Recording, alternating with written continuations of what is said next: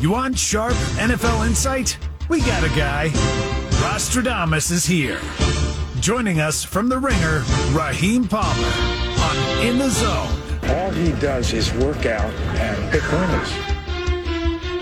It's time to out with Raheem Palmer of The Ringer, front and center as a key piece in all of their sports betting content at I am Rostradamus for all of his insights on Twitter. Raheem, welcome to the show. Phillies in a rout last night. That must have felt pretty good.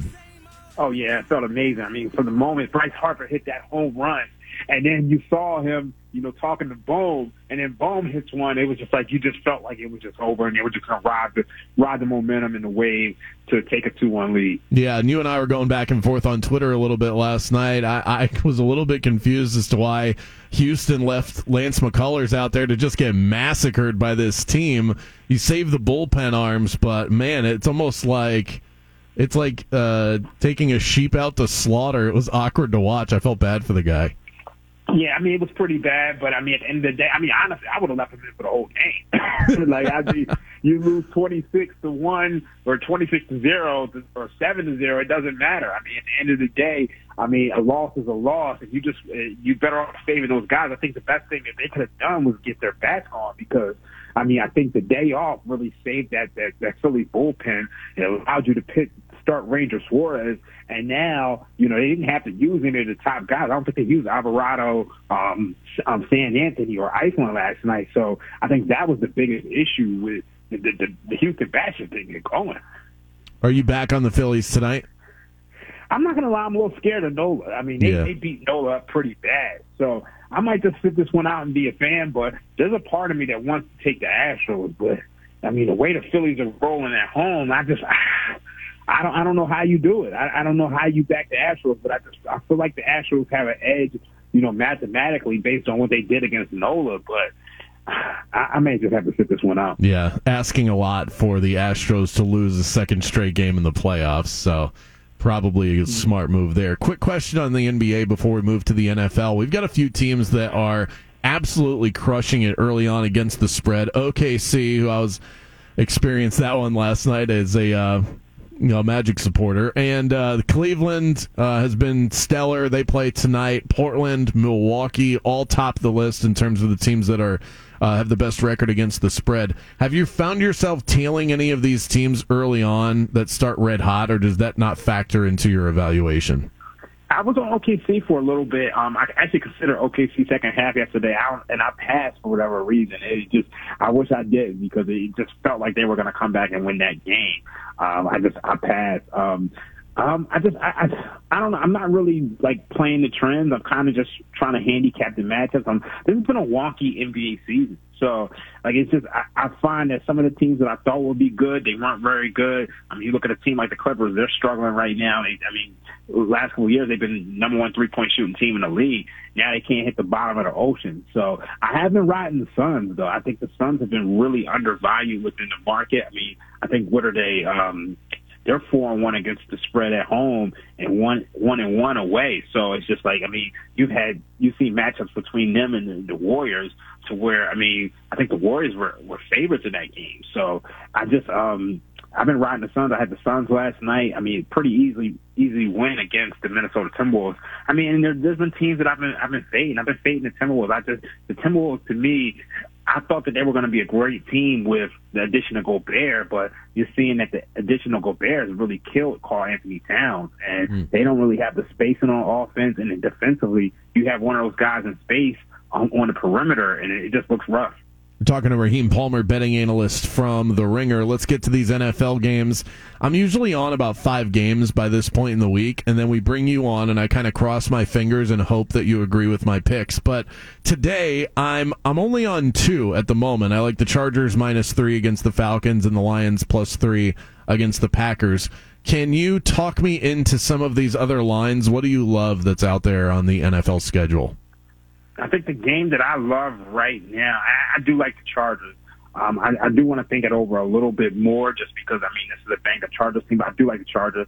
I think the game that really stands out to me right now is it's ugly. I mean, it's uglier than a masterpiece sneaker right now. But I like the Las I like the Las Vegas Raiders. Um, I'm going to be on that one um, just because I, I just think I like the back teams coming off of a, a shutout. Um, they typically do well against the spread. I think they were playing a under underrated and undervalued Saints team, and then you know they were sick with the flu last week, so they got shut out. They didn't score any points, and now you're playing a Jags team coming off of a, a London game in which they allowed pretty much the corpse of Russell Wilson to just pass all over them. And I think this Raiders passing offense is a lot better. So I like the Raiders um, this week. Another one that kind of stands out to me. Um, the Eagles should, I mean, they should pound the Texans tomorrow. um, I really like that one. I also like the over in the Chargers Falcons game. Um, I just think, I think that game is prime for a lot of points. Um, those are the, those are the ones that stand out for me right now. Yeah, you don't have to twist my arm very hard to get me to bet against the Jaguars, so you already got me on that one.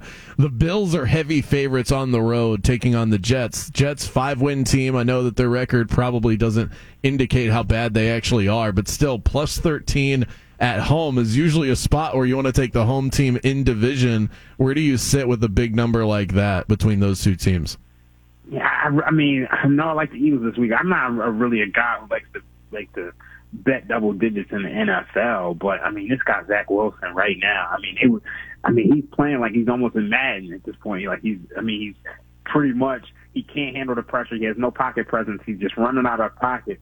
I think the Bills should be able to dominate this team, but I just wouldn't be surprised if you saw some sharp money on the New York Jets. But I, I would probably, I would probably lay with the Bills. I mean, I know they didn't cover against the Packers, but the Packers had no business covering that game. Yeah, yeah, this sort of a backdoor at the end. Rams Bucks uh, on Sunday at four. Both teams appear to be completely broken on offense. I guess a smart play would be the under in this one, but can you confidently back either one of these teams in this spot?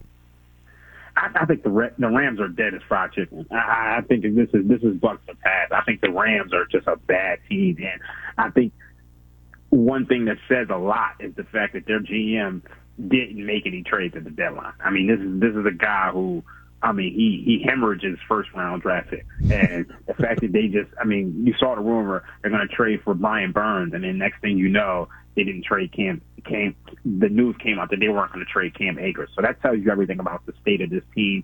I mean, they're one of the worst offenses in the league. They can't pass the tech, and now you're talking about Cooper Kupp is, is possibly hurt. So I think the Bucks they have some issues, but I mean, they're they're far better team. So hmm. I'd be leaning towards the Bucks, but I'm probably going to pass in this game. Yeah, I uh, also I've I've really attached myself to the Seahawks. They've found them to be very profitable on Sundays. And they're plus two on the road taking on a Cardinals team that I don't trust at all.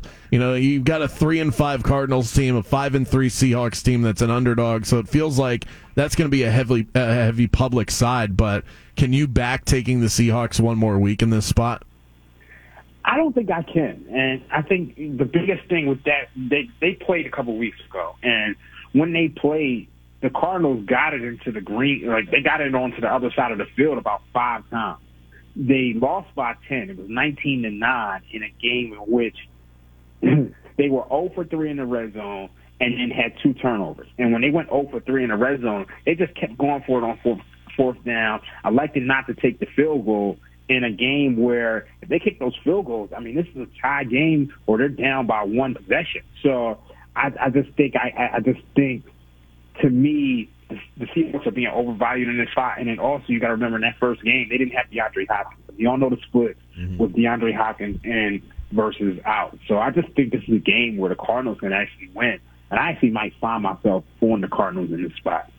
Raheem Palmer, you can find his work over at The Ringer. Subscribe to a number of podcasts that he's involved in, The Ringer, uh, Ringer Gambling Show being one of them. Also on Twitter at I am Rostradamus. I appreciate the insight and analysis, my friend.